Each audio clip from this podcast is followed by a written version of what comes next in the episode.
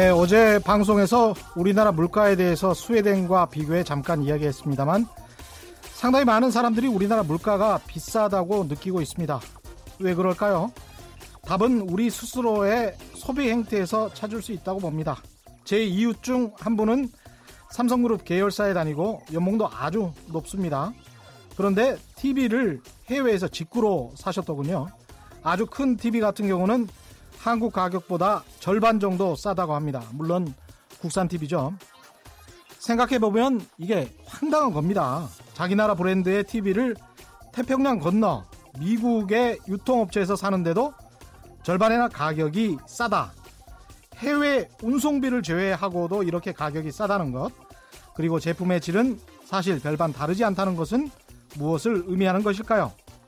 우리 업체들이 국내에서 소비자들을 상대로 폭리를 취하고 있다는 것이죠. 어떻게 이게 가능할까?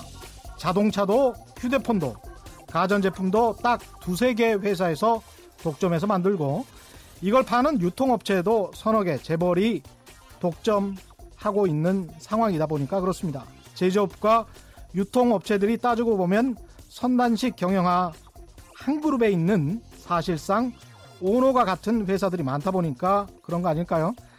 제조업과 유통업이 아무리 발달했다고 하더라도 그걸 소수의 재벌 대기업들이 독과점하는 나라에서 과연 가격을 내릴 요인이 있겠습니까? 치열한 해외 시장에서처럼 마케팅하고 가격 내리고 소비자 대우할 필요가 없다는 말이죠. 왜 우리나라 물가가 비싸냐고요? 제조업, 유통업 모두 한 통속 독과점이기 때문에 그렇습니다. 안녕하십니까. 세상에 이익이 되는 방송 최경령의 경제쇼 출발합니다. 오늘의 돌발 경제 퀴즈입니다. 2015년부터 경제가 붕괴된 베네수엘라 물가 이야기네요. 물가가 폭등해서 국민들의 삶이 파탄났다고 하죠. 물가 상승률만 봐도 2016년에는 270%였고요. 2017년에는 860% 그리고 작년에는 13만 퍼센트까지 오르는 기염을 토했다고 합니다. 하이퍼 인플레이션이라고 하죠. 오늘의 퀴즈 인플레이션 이거 팽창하는 거죠. 인플레이션의 반대말 이건 뭔지 정답을 아시는 분 꺼지는 겁니다. 짧은 문자 50원, 긴 문자 100원에 정보 이용료가 부과되는 샵 9730번으로 문자 보내주시기 바랍니다. 콩과 마이크는 무료고요. 정답 보내주신 분들 가운데 다섯 분 선정해서 고기능 샴푸 세트 보내드리겠습니다.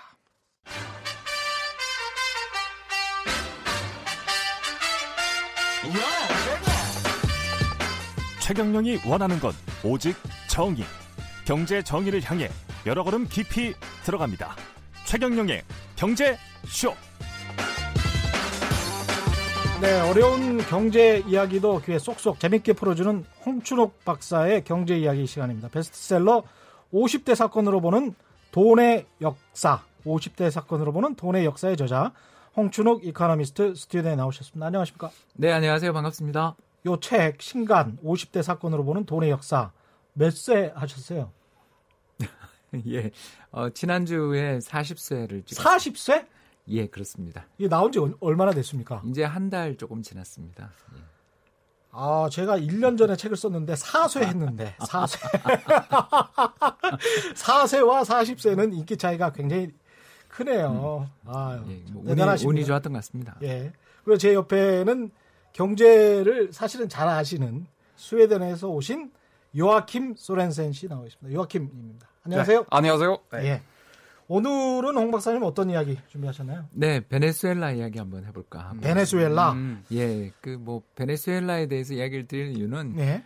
제가 이제 사실 유튜브를 참 요새 즐겁게 재밌게 보, 재밌게 뭐 보고 있고 또 글들을 이렇게 많이 찾으면서 예. 이제 책을 다 쓰고 뭐랄까 이제 조금 약간 시간이 남아서 다른 예. 분들도 이제 열심히 보게 되는데 예. 최근 들어서서 우리나라가 어, 좀 재정 지출을 방만하게 하면서 예. 음, 우리나라가 베네수엘라처럼 어, 하이퍼 인플레이션 즉 오. 초인플레가 발생할 수 있다. 음. 뭐 그런 주장을 펼치시는 분들도 많고 또 그쪽 관련해서 이야기하시는 분들도 많아서 오늘 이야기를 하면 어떨까 생각했습니다. 저도 방금 전에 공병호 TV를 좀 보고 왔어요. 같이 보셨군요. 예, 예. 정경련 산하의 자유기업원 전 원장이셨죠? 맞습니다. 예, 이런 분들이 이제 조선일보에서도 소개합니다만은 대표적인 우파 농객이라고 하시는 분들인데 이분들이 지금 한국의 상황을 어, 베네수엘라와 비슷하다 뭐 이렇게 이야기를 하고 월간조선에서도 이런 기사가 나왔네요. 문재인 정부 들어서 나라가 베네수엘라처럼 되고 있다는 비판이 나오는 이유 하면서 어, 쭉 기사를 썼습니다. 근데 여기에 관해서 이제 이야기를 쭉 하실 거니까 좀 들어보시고요. 일단은 우리가 베네수엘라처럼 된다. 물가가 베네수엘라처럼 아까 보니까 뭐 18년도에 10만, 13만 퍼센트 오른다. 이렇게 될 수 있는 건가요? 아, 예. 어, 그, 예전에 사실 우리나라도 예. 하이퍼 인플레이션을 겪은 적이 있었습니다. 그건 한국 전쟁 때. 한국 전쟁 때? 예, 예. 한국 전쟁 때, 일단 우리나라 그 서울에 있던 그 활판 인쇄, 그 지폐를 갖다가 예. 그 찍는 판 있잖아요. 예. 그거가 이제 북한 쪽 수중에 들어가면서 아. 예, 돈을 막 찍어내니까 돈의 가치가 급격히 하락하는 문제가 생겨서 그러니까 북한군이 일부러 경제 교란 작전을 편 뭐 거군요. 그런 것도 있겠고 아. 또뭐 여러 가지 음. 목적으로 돈을 유통시켰겠죠. 음. 그러면서 이제 급하게 화폐 개혁을 1차 화폐 개혁을 하고 그래도 안 돼서 60, 52년에 2차 화폐 개혁을 하면서 환이라는 단위를 쓰게 됩니다. 환이라는 단위. 예. 지금 지금 단위랑 다르네요. 예. 예. 그래서 이 환이라는 단위로 또 지내다가 그게 또 1962년에 아. 10환이 또 1원으로 바뀌는 디노미네이션을 하면서 그렇군요. 물가를 잡기 위해서 고군분투했을 정도로 어려웠습니다. 아, 그렇기 때문에 뭐 이, 이거는 어떤 나라는 절대 발생하지 않아요. 아니요, 이 나라는 무조건 발생해요. 뭐 이런 식으로 단언할 수는 없는 거고요. 그렇겠죠. 예, 다만 어, 이런 하이퍼 인플레이션이 발생하는 특정한 좀 조건이 있다. 음. 요 이야기를 오늘 좀 드리려고 왔습니다. 재밌을 것 같습니다. 근데 한국은 요즘 인플레이션이에요? 저는 전혀 안 느껴봤어요. 저는 오히려 원이 비싸졌다고 느껴졌거든요. 아, 뭐, 예, 저도 그 부분에 있어서 요아킴 말에 네. 동의를 하게 되는 게 네. 최근 그 1달러에 대한 원화 환율이 네. 왔다 갔다 막 크게 움직이질 않고 그죠? 네. 아, 보면 네. 1,100원에서 1,200원 사이에서 움직이고 있다라는 자체가 네. 우리나라 통화 가치가 안정적이라는 거고 그렇죠. 우리나라 통화 가치가 안정적이라는 건 결국 미국 대비해서 우리 돈 가치가 안정적이라는 건 미국 물가나 한국 물가나 비슷하게 움직이고 있으니까 아, 네. 환율도 안정적인 거 아니겠습니까? 음. 우리나라 원화 가치가 1,200원을 뚫어서 앞으로 굉장히 좀 안 좋아질 거다라고 예상하는 전문가도 있는데 홍 박사님은 굉장히 안정적이다 이렇게 말씀하시네요. 이게 뭐 이제 전날 예. 1170원대까지 떨어졌으니까 그렇죠. 어. 예, 일단 1200원 정도 환율이 오면 음. 야 이 달러에 대해서 우리 원화 환율이 너무 높아졌다. 음. 그래서 달러 팔자 이 음. 공세가 좀 있었던 것 같다. 음. 이렇게도 볼 수 있겠고요. 또 4월 달은 잠깐 우리 경상 수지가 좀 적자로 돌아섰지만 그렇죠. 그거는 이제 일시적이고 어. 왜냐하면 배당금 송금 때문에 그렇죠. 우리나라 그 우량 상장 기업들이 요새 배당을 많이 늘리는 건 좋은데 외국인 투자자 그런 우량 어. 상장 기업들의 대주주가 사실상 외국인이잖아요. 40%가 넘습니다. 뭐, 예, 넘습니다. 야. 특히 그 대기업들은 네. 60% 넘는 기업도 많습니다. 60%요? 예. 예. 그래서 이런 그 우량 기업일수록 또 안타깝게도 음. 외국인 대주주인 경우가 많아가지고 음. 배당을 주면 해외로 송금하게 되잖아요. 당연히 그렇겠습니다. 예, 그래서 우리나라가 4월 달에는 매년 4월에는 어. 경상수지가 좀 적자를 기록하거나 음. 좀 악화되는 경향이 있는데 음. 5월 달은 뭐 다시 제가 봐서는 흑자로 또 돌아설 가능성도 있고 아무튼 외환 수급이 좋아서 음. 환율이 막 급등한다 이렇게 되려면 우리나라 내부 요인도 중요하지만 음. 그 미국과 중국 간의 무역 분쟁이 그렇죠. 격화되거나 음. 아니면 뭐 이런 일은 있어서는 안 되겠지만 네. 우리나라 한반도에 또 둘러싸고 있는 여러 가지 지정학 지정학적 인 문제. 문제들 이런 것들이 부각되는 예. 그러니까 우리 내부 경제 내부의 문제보다는 음. 외부 충격이 좀 더 중요한 것 같다. 그래서 네. 저는 요아킴 말에 동의하는 게 음. 우리나라 물가는 그렇게 뭐 급등했다 이렇게 말하기는 어렵지 않을까 생각됩니다. 네. 음. 요아킴 씨가 보기는 한국이 네. 여기 지금 월간 조선을 보면 콜롬비아랑 베네수엘라, 콜롬비아가 이제 대표적인 친미 국가, 네. 베네수엘라 반미 국가 이렇게 하면서 네.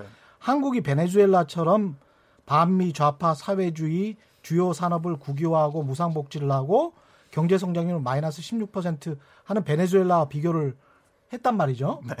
그리고 콜롬비아는 친미 친서방 우파의 자본주의에 FTA를 체결했고 경제 성장률이 2%고 이 콜롬비아에 가깝습니까? 베네수엘라에 가깝습니까? 콜로... 요한킴이 보기에는 제가 한국은. 보기에는 예? 한국이 오히려 콜롬비아랑 가까운 것 같아요. 이게 월간 조선은 지금 베네수엘라랑 가깝다고 그랬는데. 전 제가 보기에는 완전 반대예요. 반대예요. 네. 한국은 친미 친서방 자본주의 FTA 체결은 확실하니까. 네. 그렇죠. 경제 성장률도 2%대가 확실하네요. 네. 마이너스 16% 마이너스 너무 심한 것 같아요. 마이너스 16%는 아니니까. 네. 이건 말이 안 되는 것 같아요. 예, 네, 그렇군요. 근데 자꾸 이렇게 경제 상황을 베네수엘라와 비교를 하는 거는 뭐 정치적인 의도가 있기는 하겠습니다만은 지금 하이퍼 인플레이션이 일어나려면 베네수엘라처럼 일어나려면 네. 어떤 조건이 있어야 된다 이런 말씀하셨단 말이죠. 예, 그걸 오늘 조금 예. 풀어보도록 하겠습니다. 네. 이걸 이제 제일 먼저 어, 발견했다기보다는 제가 도움을 받은 사람은 음. 어, 책 광고 하나 하겠습니다. 예. 어, 빈곤의 종말이라는 어, 재밌는 책이 있는데 예. 물론 그렇죠. 절판됐습니다. 예. 그렇지만 중고 서점에 많이 있으니까 싸게 잘 구하실 수 있을 거예요. 유명한 책입니다. 아, 예. 맞습니다. 예. 최 기자님 말씀하신 것처럼 예. 유명한 책이고요. 이제 이 책에 그 저자인 제프리 삭스 교수가 음, 나이가 28살일 때 하버드 대학교의 그 종신 교수 자리를 얻게 됩니다. 맞습니다. 뭐 엄청난 거죠. 예. 28살이 어떻게 정교수가 됩니까? 저보다 어린데. 어, 아, 28살보다 많았어요? 저는 28보다 많아요. 아, 그래요? 그, 전 어, 교수가, 교수 아직 아, 동안, 동안 이시네. 네, 어. 감사합니다.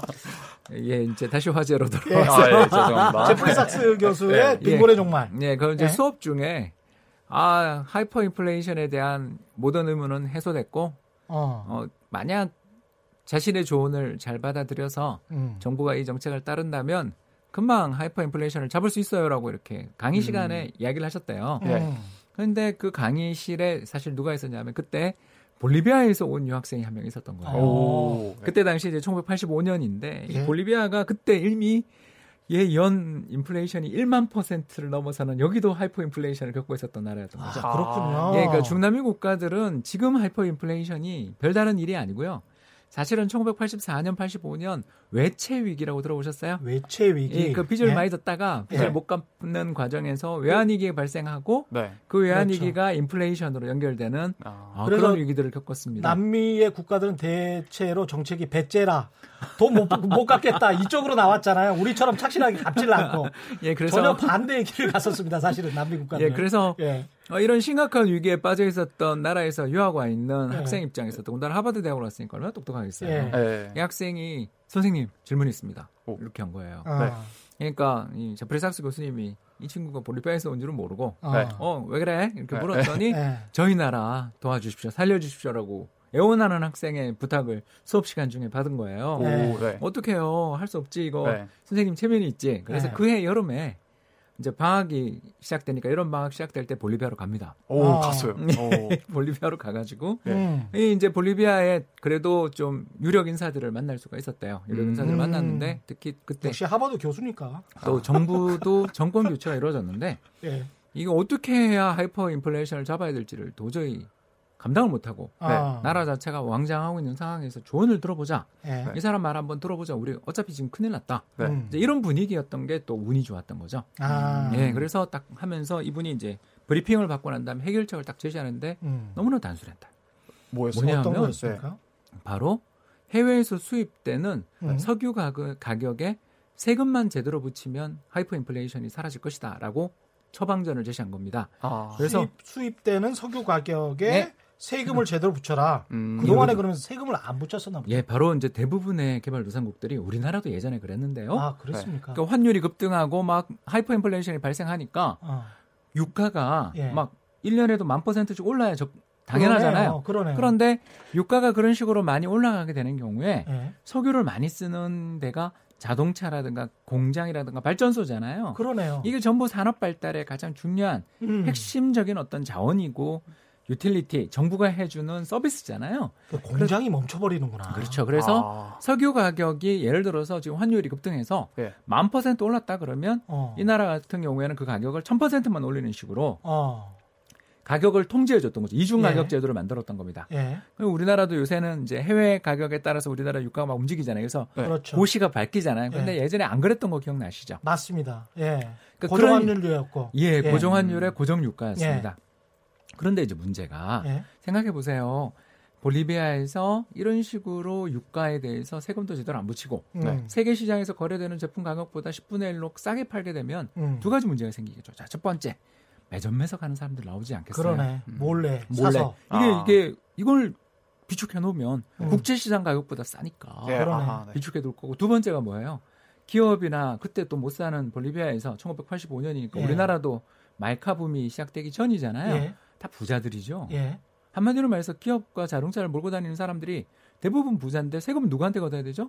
가난한 사람들한테 막 거들라 그래봐야 아. 돈이 없는데 거들 수는 없고 못 내죠. 결국 여력 있는 부자들한테 네. 돈을 걷어야 되는데 네. 음. 정작 이 정책이 경기를 부양하거나 산업을 부양한다는 목적은 가지고 있었지만 네. 사실은 세금에 대해서 제대로 세금을 걷어내려면 해외에서 수입되는 제품에 대해서 관세를 부과하는 게 가장 쉬운 방법인데 음. 아. 그걸 안 하고 음. 음. 그러면 부족한 그런 세출을 무슨 수로 만회하냐 했더니 중앙은행이 윤정이 돌려서 말고 있더라라는 거예요. 이게 왜 안 했던 거예요? 그렇죠. 이제 여러 가지 이유가 있었겠죠. 첫 번째가 외환위기, 84년에 예. 발생했던 외환위기에 두 번째 같은 경우에는 정부가 음. 네. 국민들한테 좀 지지를 얻어보겠다 이런 생각에서 음. 막 인플레이션을 좀 유발하더라도 예. 그 국가 내에 있는 공무원들이나 교사라든가 이런 사람들 월급 줄 돈들을 갖다가 증세를 통해서 뭔가를 해보겠다는 생각보다는 음.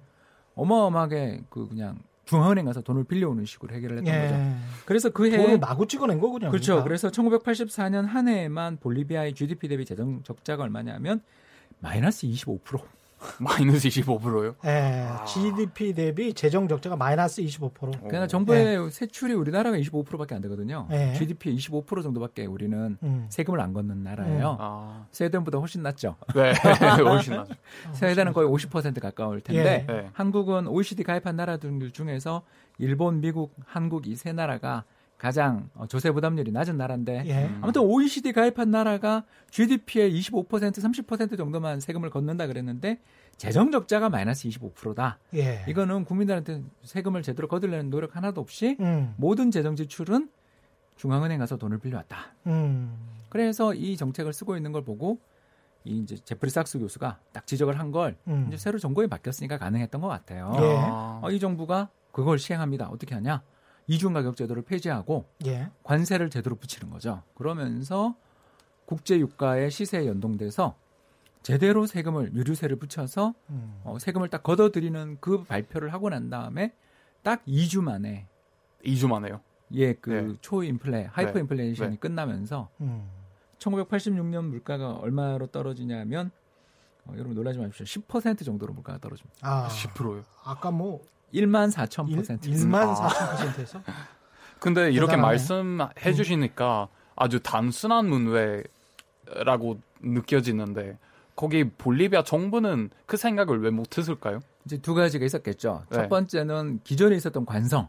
그렇죠. 네. 국민들한테 세금 제대로 걷어서 네. 뭐이 재정의 지출을 하겠다라는 생각보다는 네. 일단 중앙은행 가서 돈을 빌리는 식으로 해결하는 게 아. 일단 참 편하잖아요. 네. 아. 그리고 또 어, 국민들한테 세금 걷는 데 따르는 어떤 불편이 있겠죠. 그렇죠. 그 불편이 두 번째 이유겠죠. 바로 네. 뭡니까? 부자들이죠. 아, 아까 이야기했던 것처럼 기, 네. 기업을 가지고 있거나 자동차를 보유하고 있는 사람들이 기름을 가장 많이 쓰는 사람들인데 그렇죠. 그들에게서 세금을 걷는다라는 걸 정책을 취하려면 정부가 어떤 정책들을 취하려면 그 전에 뭐가 필요하죠? 음. 권위. 아. 그렇죠. 또 어, 이런 국민들 내에서 힘이 있는 사람들의 반발을 무시하고 정책을 추진해 나가려면 국민들의 지지 음. 뭐 이런 것들이 네. 필요한데 네. 그런 게 그 전에 어, 외채 위기를 겪는다든가 또는 이 나라뿐만 아니라 그때 뭐 브라질, 아르헨티나를 비롯한 중남미 국가들 대부분이 다 외환 위기를 겪으면서 네. 경제가 전부 다 엉망진창이 되면서 어떻게 보면 정부에 대한 지지가 폭락하는 아. 그런 상황들 속에서 조금 어떻게 보면 세금을 걷어서 정상적으로 나라를 운영하기보다는 돈을 찍어서 임시 방편을 해보려는 네. 그런 좀 잘못된 정책들을 쓴 정부들이 출연했다 아. 이렇게 볼 수 있겠습니다. 어떻게 보면 그런 생각도 드네요. 그러니까 미국에서 공부를 한 사람들이 우리나라 같은 경우는 대부분의 경제학자들이고 관료들인데 그런 것에 반해 상당히 이제 반미적인 분위기도 많고 그런 사람들이 좀 적지 않았나. 행정 기능 자체가 이렇게 마비될 수 있다는 것도 좀 신기하긴 합니다. 우리나라는 좀 많이 다른 상황인 것 같습니다. 그렇죠. 이제 우리가 네. 어, 유일하게 어떻게 보면 하이퍼 인플레이션 연 100% 물가가 급등하거나 음. 그 100%에 가까운 물가 상승이 있었던 해들이 지난 걸 이렇게 생각해 보니까 1950년 한국 전쟁, 52년 한국 그렇죠. 전쟁 중에 있었던 2차 화폐 개혁, 어. 그리고 5.16 직후에 있었던 3차 화폐 개혁 같이 정치적 혼란과 그렇죠. 어떤 전쟁의 충격 네. 이런 것들 속에서 대부분의 경우에 하이퍼 인플레이션이 발생한다라는 걸 알 수 있고요. 네. 예, 그래서 이 하이퍼 인플레이션을 발생시키는 가장 기본적인 원인은 정부가 제대로 세금을 거둘 수 없는 환경에서 지출을 많이 해야 될 때 네. 어마어마한 재정 적자가 발생하는 시기에 음. 하이퍼 인플레이션이 발생한다고 볼 수 있겠고 음. 이걸 발생시키는 요인은 첫 번째 아까 이야기했던 정부가 네. 뭐 그런 손쉬운 방법에 의지해서 정부 음. 재정을 해결하려고 들 때. 네. 그리고 두 번째가 전쟁이겠죠. 그죠? 아, 전, 네. 전쟁이 지금 벌어졌는데 어이 지금 탱크 한 대만 더 찍어내면 전쟁일 것 같은 음. 급박한 상황이 됐는데 정부가 발행한 채권이나 이런 것들은 휴지 조각이 되고 있는 상황에서 또는 이 전쟁에서 정말 이 국가가 이길지 모를지 모르니까 네. 해외 시장에서 이 나라에서 돈도 안 빌려주겠다. 그런 환경이 벌어지게 될때 음. 정부가 결국 중앙은행에게 손을 빌리면서 돈 빌려주세요. 아. 라고 하게 되면 그게 네. 결국 통화 팽창으로 이어질 가능성이 생기겠죠. 그죠? 음, 음, 그래서 네. 이런 초인플레이션이 발생하는 요건은 조건은 일단 정부가 정부가 국민들한테 제대로 세금 안 걷고 음, 돈을 펑펑 네. 써대는 경우에 발생한다. 네. 그리고 그 촉발점은 두 가지가 있었던 것 같습니다. 아. 지금 말씀하신 대로 이제 조세 정책이 엉망이었고 정부도 무능했고 사실상 행정 기능은 마비돼 있는 상태였고 지금 말씀은 안 하셨지만 사실은 이제 부정부패가 굉장히 심한 게 이제 남미 음. 국가들의 특징이고 50년대 초반에 이제 한국 전쟁이 있을 때 우리도 사실은 부정부패가 좀 심했어요. 그리고 이제 사실은 박정희 정부에서 이제 쿠데타 박정희 장군이 쿠데타를 일으킬 때도 명 그 기치로 내건 것이 사실 부정부패 청산이었거든요. 네, 그래서 3차 예. 화폐 개혁이 사실은 음. 10환을 1원으로 바꾸는 화폐 개혁을 했었던 음. 그 목적에 그, 그 나오는 게 음. 어, 그 화폐 개혁을 추진하셨던 분들한테 각서를 쓰게 해요. 음. 이 화폐 개혁 추진이 정보가 세워 나갈 경우에는 목숨으로 그 대가를 치르겠다라는 그런 각서를 쓰게 합니다. 예. 그만큼 비밀리에 전격적으로 음. 화폐 개혁을 추진했었다라는 건 목적이 음. 경제 내에 있는 돈이 얼마가 돌아다니고 있고 음. 또 집집마다 어, 이렇게 어, 저 침대 밑에 있는 돈들이 음. 얼마나 되는지를 파악하겠다라는 그런 의지들, 의도가 있었다고 볼 수 있는 그렇죠. 거고요. 그 과정에서 좀 경제에 충격이 발생하고 그러면서 물가가 좀 오른 면도 있었다고 음, 볼수 있겠습니다. 엄청난 규모의 지하 경제가 당시에는 존재했었고 지금보다는 비교가 안 되는. 근데 지금 말씀하시는 거 보니까 이제 조세 정책이 기본적으로 작동하지가 않고 국민들에게 제대로 세금을 걷지 못했다. 우리 같은 경우는 세수가 지난해 좀 남을 정도로 예, 그... 너무 많이 거둔 거 아니야? 뭐 이런 돌려줘야 돼요. 예. 예, 우리나라가 그 OECD 가입한 나라들 중에서 예. 재정 수준만 놓고 보면 한국, 싱가폴, 독일 이 세 나라가 음. 가장 좋은 편에 속한다. 그렇습니까? 이렇게 예. 말씀을 드릴 수가 있겠고요. 예. 음. 이제 그 경제개발협력기구에 가입한 나라들의 통계들을 최신 데이터는 뭐 2018년 데이터는 아직 없고 17년 데이터를 이렇게 보면 음. 독일이나 한국, 싱가포르 같은 나라들이 상당히 어 이렇게 그 경제 경제 전체 규모 대비해서 음. 재정 수지 흑자가 많이 발생하는데요. 한국은 음. 일단 2018년 통계를 우리는 갖고 있으니까 네.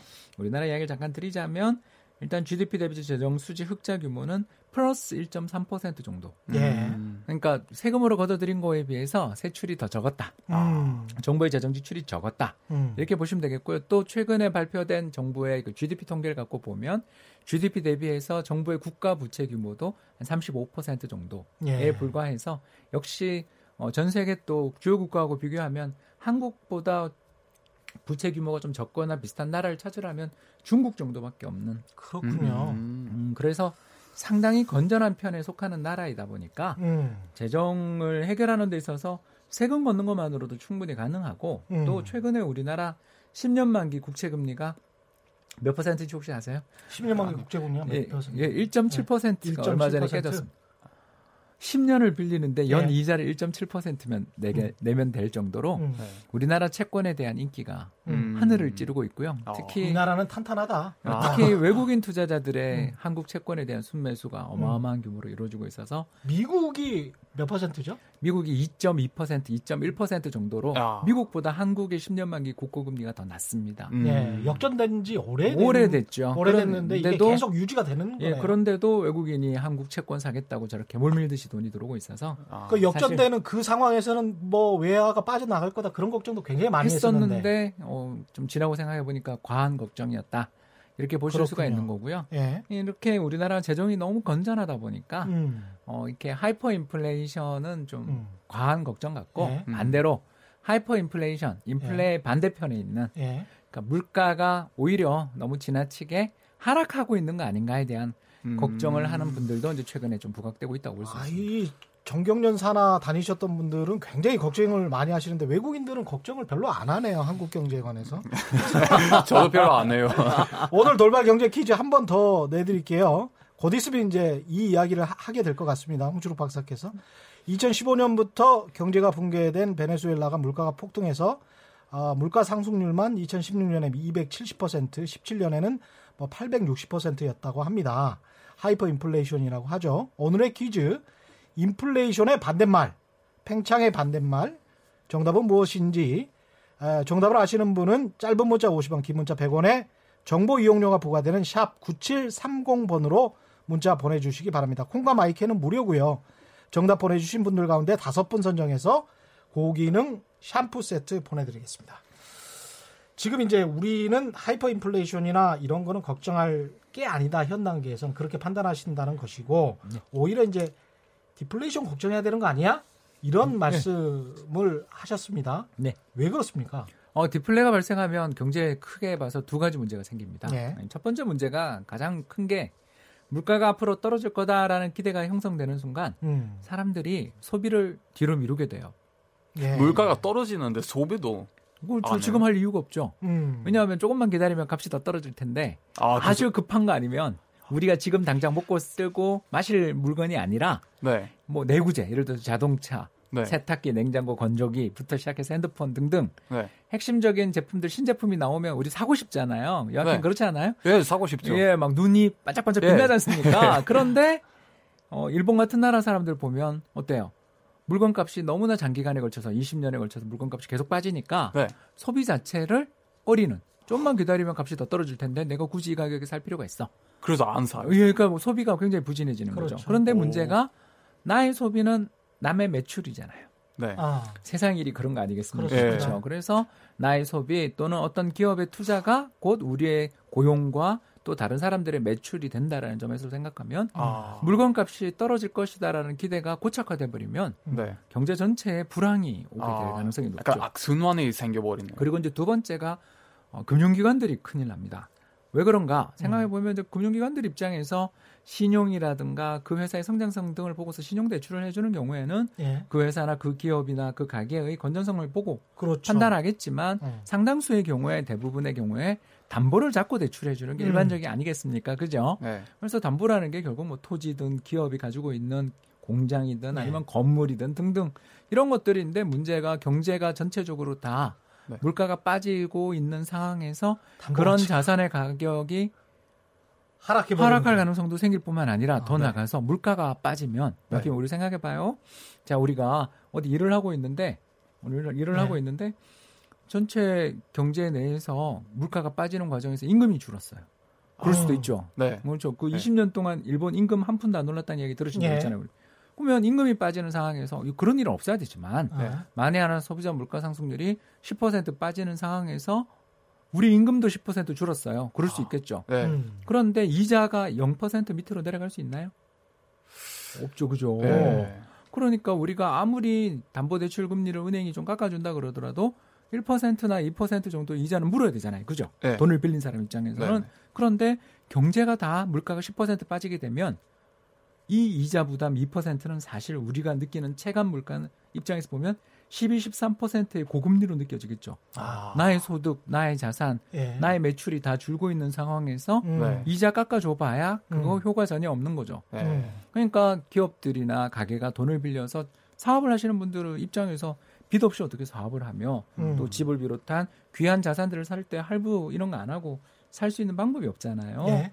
그런데 이자율은 0이라는 제한에 딱 걸려 있으니까 더 떨어질 수 없는 반면 음. 경제의 물가가 떨어지게 되면 실질적인 금리 부담이 한없이 올라가니까 빚을 못 갚겠죠. 그죠? 음. 아. 그러니 연쇄적인 금융기관의 도산. 음. 그래서 일본 같은 경우에 13개 도시은행 중에 지금 남아있는 게 3개 남아있잖아요. 음. 네. 그러니까 그 나머지 은행들은 합병되거나 없어졌습니다. 아. 그 과정에서 기존에 가지고 있었던 대출자들한테 대출 잘 연장해 줄까요? 주인 바뀌었는데 어 이거 저희 저 담당자가 바뀌었는데 죄송한데 내년 봄까지 이거 대출 상환하세요. 이렇게 하면 네. 결국 보유하고 있는 자산을 팔아서 갚아야 되잖아요. 네. 그럼 보유하고 있는 자산 이미 가격이 빠지고 있다고 우리 그렇죠. 이야기했는데 거기다 누가 또 팔아요. 어. 악순환이 생기겠죠. 네. 살 사람도 없고. 그래서 아. 이 디플레이션이라는 건 한번 빠져들면 벗어나기 어려운 늪과 같아서 조심해야 한다. 아. 이런 이야기들을 저희들이 많이 하는 겁니다. 디플레이션이 음. 훨씬 무섭네요. 들어보니까. 뭐 하이퍼 인플레이션하고 디플레이션 네. 중에 어느 게 더 낫냐 이렇게 물으면 둘 다 최악이지만 네. 한국 같이 재정이 건전한 나라 입장에서는 네. 디플레이션이 더 무섭다라고도 음. 말씀드릴 수 있겠죠. 그 저는 그렇게 들었어요. 학교 다녔을 때 인플레이션은 당연히 있다고 배웠어요. 그래서 굳이 없애야 되나요? 이게 해결해야 될 문제요. 인플레이션 있다는 게. 그 인플레이션이 있다라는 게 네. 이제 좋은 점을 조금 저희가 설명을 드리자면 네. 인플레가 있으려면 경제가 발전해야 되잖아요. 그죠? 네. 그러니까 경제의 전체 수요가 네. 그렇지 않습니까? 우리 요아킨 네. 같은 젊은 네. 저희들 이제 나이든 50대들 말고 20대, 10대들의 인구가 계속 증가하면서 경제 전체에서 수요가 늘어나는 상황에서 당연히 수요가 늘어나면서 사람들이 갖고 싶은 것들이 늘어날수록 물건은 희소하니까 물건값이 올라갈 수 있었고요. 두 번째가 경제의 혈액이랑 할 수 있는 몸의 혈액 같은 역할을 해주는 게 정부의 이제 통화량이잖아요. 돈을 음. 공급해 주잖아요. 그래서 네. 사업하기 편하게 하기 위해서 대부분의 중앙은행들은 돈을 넉넉하게 공급해 주니까 음. 돈이 경제 내에 흘러 넘치는 상황에서 아무래도 돈의 값은 좀 떨어질 수 있으니까 예. 인플레가 벌어지는 게 정상이라고 생각을 했었어요. 아, 예. 그런데 지금 요아킴이 있는 스웨덴이나 독일 금리 마이너스인 거 아시죠? 네, 그 봤어요. 국채 금리가 마이너스가 됐다라는 건 이자를 안 받는다는 뜻이 아니라 음. 기존에 발행됐던 채권의 인기가 너무 높아져서 아. 설명하기 어려울 정도로 채권 가격이 올랐다라는 뜻으로 해석할 수 있는데 음. 아무튼 그럴 정도로 유럽에 있는 나라들은 디플레이션 위험이 실제로 눈앞에 와 있는 셈이잖아요. 음. 그 왜 그런가 음. 생각해 보면 2008년 글로벌 금융위기 이후에 네. 유럽에 있는 상당수 국가들 부동산 가격이 폭락하면서 네, 아. 금융기관들이 많이 손실을 받았다라는 게 일본이랑 되게 비슷하죠. 아, 네. 그리고 두 번째 우리 또 똑같은 이야기지만 음. 어 우리 그 난민들 일부를 제외하고 전체 그 원래 살고 계시던 분들의 출산율이라든가 이런 것들의 인구의 음. 증가가 예전에 비해서 덜하거나 감소하는 나라들도 나오니까 음, 그렇죠. 경제 전체에 존재하는 어떤 수요도 좀 둔화될 수 있고 마지막 음. 세 번째가 다 통합됐잖아요. 그죠? 이제 네. 스웨덴은 물론 독자적인 화폐를 쓰고 계시지만 네. 아무튼 유럽 경제랑 FTA를 다 맺고 계시면서 네. 딴 나라에서 생산된 저렴한 물건들이 그 나라 경제에 많이 보급되는 경우들이 생기면서 네. 경쟁이 심화된 것도 또 있겠죠. 그죠? 네. 이러면서 전반적으로 물가가 안 오르는 현상이 세계적으로 나타나고 있기 때문에 그렇죠. 이에 대해서 대비도 좀 필요하지 않냐 이런 질문은 들어볼 수 있는 타이밍 아니냐? 아, 지금 상황을 설명을 하시면서 디플레이션 관련해서 이제 자산 가격의 하락, 인구의 감소, 그리고 경쟁의 심화를 통해서 가격이 계속 이제 낮아지는 상황 그런 거를 말씀을 하셨는데 우리나라가 디플레이션을 걱정할 상황 이런 조건에 접어들었다 이렇게 판단을 하시는 겁니까? 어, 이미 접어들었다라고 단언할 수는 없는데 네. 좀 경계권이긴 하다. 경계권이긴 하다. 어, 왜 그러냐면 음. 이제 2015년 이후 15, 16, 17, 18, 어, 벌써 오래됐네요. 네. 이 4년 연속 우리나라 소비자 물가 상승률이나 또는 그 먼저 휘발유 가격이나 농산물처럼 가격의 변화가 큰 제품들을 제외한 근원 물가라고 들어보신 적 있죠. 네. 그런 핵심 물가들이 2%를 계속 밑돌고 있어요. 예. 그러니까 정부가 목표로 하는 게 소비자 물가 상승률 2%를 목표로 하잖아요. 음. 그래서 2%를 넘어서면 좀 물가 너무 많이 올랐으니까 금리를 올릴게요. 음. 또2% 밑으로 내려가면 어, 물가가 너무 떨어져서 디플레이션 위험이 있으니까 금리를 내릴게요. 예. 이렇게 정부가 대응하는 게 인플레 targeting, 음. 물가 안정 목표제라고 저희들이 부르는데 예. 이 정책을 도입하고 있는 상황에서 일단 최근에 발표된 특히 5월달 우리나라 소비자 물가도 예, 0.7%밖에 안 올랐다라는 예. 거고 근원 물가 같은 경우는 0.6% 상승했거든요. 음. 이건 이제 좀 문제가 있을 수 있죠. 왜? 우리나라의 어, 소비자 물가라는 게 약간 어, 너무 높게 측정되는 측면이 좀 있다라는 거 우리 최 기자님도 음. 좀 느끼실 거예요. 왜냐하면 예. 20년 전에 생산됐었던 예를 들어서 소나타랑 예. 이번에 새로 나온 소나타랑 음. 어, 차는 같은 차로 취급되지만 완전히 다른 성능은 차죠. 전혀 네. 다른 네. 예전에 20년 30년 전에 그라나다보다 음. 지금 소나타가 더 좋지 않겠습니까? 음. 네. 그런 것처럼 볼보도 마찬가지겠죠. 그죠? 그렇죠. 네. 그런 것처럼 20년 전에 나와 있었던 동급이라고 그냥 엔진 배기량이 2000cc니까 이 음. 차랑 같은 차다라고 계산을 하면서 물가를 계산하지만 사실은 음. 옛날에 비해 품질이 좋아진 측면이 있다. 그리고 두 번째가 특히 아시겠지만 정보통신 제품들이 특히 이런 걸 많이 느끼죠. 우리 네. 핸드폰 쓰시잖아요. 네. 핸드폰 쓰는데 뭐 예를 들어서 아이폰에 음. 옛날 3세대 모형이랑 요새 나오고 있는 10이랑 음. 아. 완전히 뭐 가격은 비슷할지 모르지만 하늘과 그렇죠. 땅 차이의 네. 가격이 될 수 있고 또 이런 핵심적인 핸드폰이라는 게 가격이 음. 예전에는 굉장히 비쌌잖아요. 네. 근데 그게 많이 떨어진 다음 대중화된 다음에야 소비자 물가에 편입되곤 하죠. 그렇게 음. 생각이 드네요. 왜냐하면 제가 KBS에 입사했을 때 95년도에 예? 그 어떤 특정 제품 당시에 애니콜이 유행하기 전에 아주 유명했던 제품이 있습니다. 네, 벽돌이 하나 있었죠. 예, 벽돌이 하나 있었는데 그게 제 기억에 120만 원 정도 갔었었거든요. 그렇죠. 예. 그리고 애니콜이 이제 1세대 모델이 디지털 모델이 나왔을 때가 100만 원이 좀 넘어갔었으니까 그것과 비교를 하면 지금 휴대폰의 성능은 뭐 굉장히 많은 사실상 컴퓨터를 대체할 수 있는 정도의 성능인데 비슷한 가격이란 말이죠. 예, 그러니 그좀 네. 과대평가가 아닌 그 물가를 음. 그러니까 사실은 물가는 그렇게 음. 오르지 않았는데도 불구하고 오른 것처럼 마치 평가하는 문제가 생길 수 있다는 것 음. 때문에 음. 네. 그래서 대부분의 그 중앙은행들이 물가 안정 목표를 2%로 설정하는 거거든요. 음. 왜? 그, 왜냐하면 물가를 우리가 너무 좀 사실은 안 올랐는데 올랐는 걸로 측정할 수도 있으니까 음. 그러면 어, 좀 위험하잖아요. 0%대 그렇죠. 물가면 사실은 물가가 빠지고 있는 걸 수도 있거든요. 네. 그렇지 않아요? 그 위험할 수 있잖아요. 그러니까 네. 넉넉한 2%나 3%를 보통 물가 안정 목표제의 목표로 잡습니다. 음. 그런 거에 비해서 최근에 아무튼 어, 2015년 이후부터 계속 물가 상승률 2%를 밑돌고 최근에 더군다나 0%대까지 갔다라는 건좀 음. 걱정된다. 다만 음. 이제 정부가 작년에 깎아준 것들이 몇 개 있었잖아요. 예? 유류세도 깎아줬고 그렇죠. 자동차 관련 특소세 깎아준 그런 요인이 음. 우리나라 물가를 일시적으로 내리누른 요인도 있다라는 걸 생각하면 음. 디플레요 이렇게 물으시면 그건 아닌 것 같아요. 예. 그러나 위험이 없나요 하면 아니 음. 그건 좀 근처에 와 있긴 해요. 음. 그러니까 경계 수준입니다. 음. 이렇게 저희가 답을 할 수 있는 것 같습니다. 그럼 이런 경계해야 되는 수준에서 디플레이션이 오고 난 다음에 어떤 뭐 정책을 취해봐야 그거는 좀 늦고 어, 효과가 거의 없죠. 그렇죠. 왜냐하면 어떤 정책을 구축 예, 아까 이자율 예. 기억나시죠? 예. 예. 물가가 이미 빠져버리면 음. 금리 인하해봐야 예. 왜냐하면 실질 금리는 안 움직이잖아요. 네, 네. 음, 그래서 이런 문제들이 좀 있다라고 생각을 하면 예. 저희 생각에는 좀 디플레이션 물가가 빠진다라는 그런 위험이 있다 싶을 때는 음. 정부가 재정도 좀 풀고 또 금리도 인하하는 정책들을 쓸 수 있는 거고요. 그리고 음. 이제 금리는 뭐 예를 들어서 부동산 가격에 또 너무 위험을 가져올 수 있다라고 생각된다면 음. 네. 어 좀 경기도 최근에 안 좋아서 사실 물가가 빠진 측면도 있으니까 예. 이렇게 건전한 재정을 이용해서 음. 재정 수지가 조금 악화되더라고요. 근데 뭐 흑자가 적자 날 정도로 대규모로 뭐 크게 쓸 것 같지도 않고요. 지금은 예. 아무튼 지금은 우리 경제가 넉넉한 곳간을 가지고 있으니까 음. 약간의 흉년의 징후가 있을 때는 음. 좀 곳간을 풀었으면 한다. 음. 이런 이야기를 드리고 싶습니다. 저희 그 최경영의 경제쇼에 그 계속 고정으로 출연하고 계시는 최배근 교수도 재정 확대 정책을 적극적으로 좀 지지하고 계시는데 홍춘욱 박사도 비슷한 말씀을 해 주셨습니다. 그런데 베네수엘라처럼 우리가 될 우려가 있다. 하이퍼 인플레이션이 될 우려가 있다라고 주장하시는 분들은 정부가 재정 주출을 많이 하는 게 일종의 이제 포퓰리즘이고 그 좌파 복지 정책이기 때문에 이거는 우리가 나중에 망하는 길로 간다 이런 이야기를 굉장히 많이 하잖아요. 네. 어떻게 보십니까?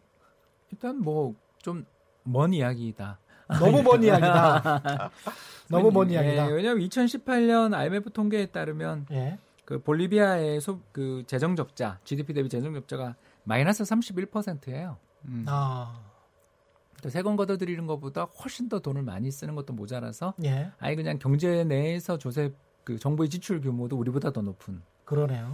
그러니까 이런 나라는 좀 이게 비정상 국가라고 봐야 되는 그렇죠. 거지. 우리를 거기다가 이렇게 이야기하는 음. 건좀 과하고요. 다만 이제 우리나라가 어, 경직성 지출이 있고 또는 비경직성 지출이 있다라는 건 저도 동의합니다. 즉 음. 한번 돈을 주기 시작하면 계속 돈이 꾸준히 앞으로 계속 나가야 되는 지출들도 있어요. 예. 음, 그런 경직성 지출들을 늘리는 거에 대해서는 신중해야 되겠죠. 예. 다만 뭐 저희 생각은 그렇습니다. 예를 들어서 우리나라가 OECD 주요국들 중에서 출퇴근 시간이 세계에서 제일 길대요. 음.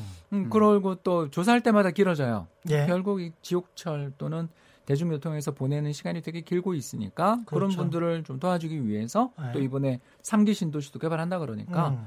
어, 철도 교통망이나 도로 교통망을 개선하는데 음. 정부가 국책 사업화해 가지고 그러니까 지방 자치자들한테 맡기는 게 아니라 정부가 국책 사업화해서 그 돈을 투입한다든가 하면 예. 사람들 고용에도 도움되고 국민들의 생활 수준 향상에도 도움이 되는 측면이 있고 더 나가 서울로 서울로만 모여드는 사람들을 좀 분산시키는 효과도 있지 않을까 그러네요. 이렇게 생각해 볼 수가 있는 측면들도 있어서 또 더 나아가서 어, 또 좋은 방법이 우리가 세금을 아까 많이 걷었다 그랬잖아요. 예. 그렇죠?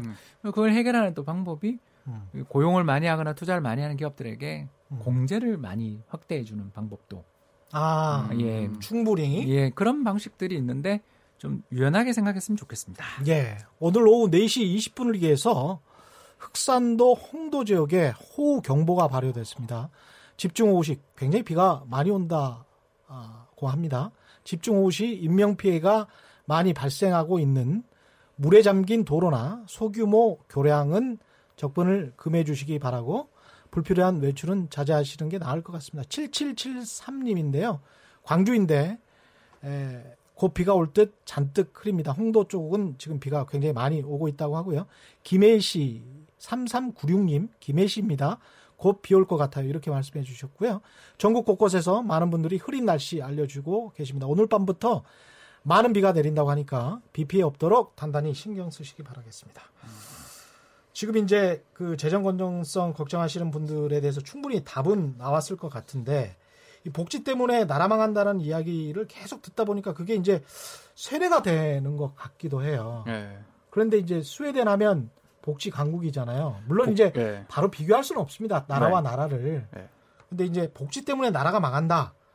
는 이런 주장에 관해서 요아킴 씨는 어떻게 보시나요? 어, 저는 그 생각 전혀 안 해봤어요. 이게 복지 때문에 뭐 문제 생길 거라고 그런 생각 자체가 음. 이상한 것 같아요. 그래요? 네. 스웨덴은 원래부터 부자였어요? 스웨, 그, 그러진 않았을 것 같아요. 그럼 뭐 스웨덴은 특히 뭐 엄청 좋은 뭐 자원 같은 것도 많지는 않은 것 같은데. 그래요? 네. 나무밖에 없어요. 그 어떻게 그렇게 부자가 되고 복지 천국이 됐습니까? 저도 엄청 궁금해요. 아, 엄청 궁금해. 엄청 궁금해. 그냥 혜택 받는 입장에서는 그냥 궁금할 뿐이다. 예, 세금이 세긴 세요. 근데 저는 제 기억에는 계속 셌어요. 세금이 어느 정도로 셉니까? 33%요. 33%? 예, 근데 그만큼 돌려받기도 한다고 생각을 해요, 저는. 어떤 측면에서 돌려받는 거예요? 이게 교육이 다 공짜예요. 대학교까지 다 공짜예요. 대학교까지? 네. 다? 네. 어, 그래, 전부 전부 예 전부 다요. 그 아. 병원도 아. 엄청 싸고 그래서 네. 복지가 오히려 스웨덴의 국민에 투자하는 거 아닐까 싶어요. 아 국민에 투자한다. 예. 사람들에게 투자한다는 이야기네요. 네. 아 그래서 좋은 것 같은데 이게 그러면 대학이 그렇게 싸면 다 네. 사람들이 대학 갑니까? 아니요 가고 싶은 사람들만 가죠. 그래요? 그래서 오히려 한국 사람들이 더 많이 가요 대학에. 네, 이상하게. 아 그래요? 그 네. 대학 대학도 공짜인데 대학 안 가고 뭐 합니까 그러면? 일해요. 일? 네, 그냥 일해. 네. 공장에서 일하거나 뭐. 중고등학교만 나와서. 네. 그래도 잘 먹고 잘 살아요? 잘 먹고 잘 살죠. 저 저도 그랬어요. 저도 공장에서 일했, 일했는데 아. 충분히 벌었습니다 돈을. 그러다가 대학교를 간 거예요? 네. 공부하고 아. 싶어서 진짜 제가 하고 싶어서 하고 싶어서. 네. 그런 경우가 많습니까 스웨덴은? 스웨덴 청년들은? 그게 대부분일 것 같아요. 대부분입니까? 네. 우리처럼 그러니까 아무 생각 안 하고 초중고 대학까지 그냥 쭉 한 80%가 가는 경우는 없어요. 별로 없네요. 네. 달라요. 많은 생각을 하게 됩니다. 네. 현재 우리 상황이랑은 많이 좀 다른 것 같습니다만은 또 베네수엘라랑 우리를 비교하는 것도 턱없이 다른 것 같습니다. 오늘 말씀 여기까지 듣겠고요. 지금까지 홍춘옥 이카노미스트 그리고 요아킴 씨와 함께했습니다. 고맙습니다. 네, 감사합니다. 감사합니다. 네. 오늘 돌발 경제 퀴즈 정답은 디플레이션, 인플레이션의 반대말 디플레이션이었고요. 많은 분들이 정답 보내주셨습니다. 당첨자는 인터넷 홈페이지에서 확인하실 수 있고요. 제작진이 직접 또 연락드리겠습니다. 저는 KBS 최경령 기자였고요. 내일 4시 10분에 다시 찾아뵙겠습니다. 지금까지 세상에 이익이 되는 방송 최경령의 경제쇼였습니다. 고맙습니다.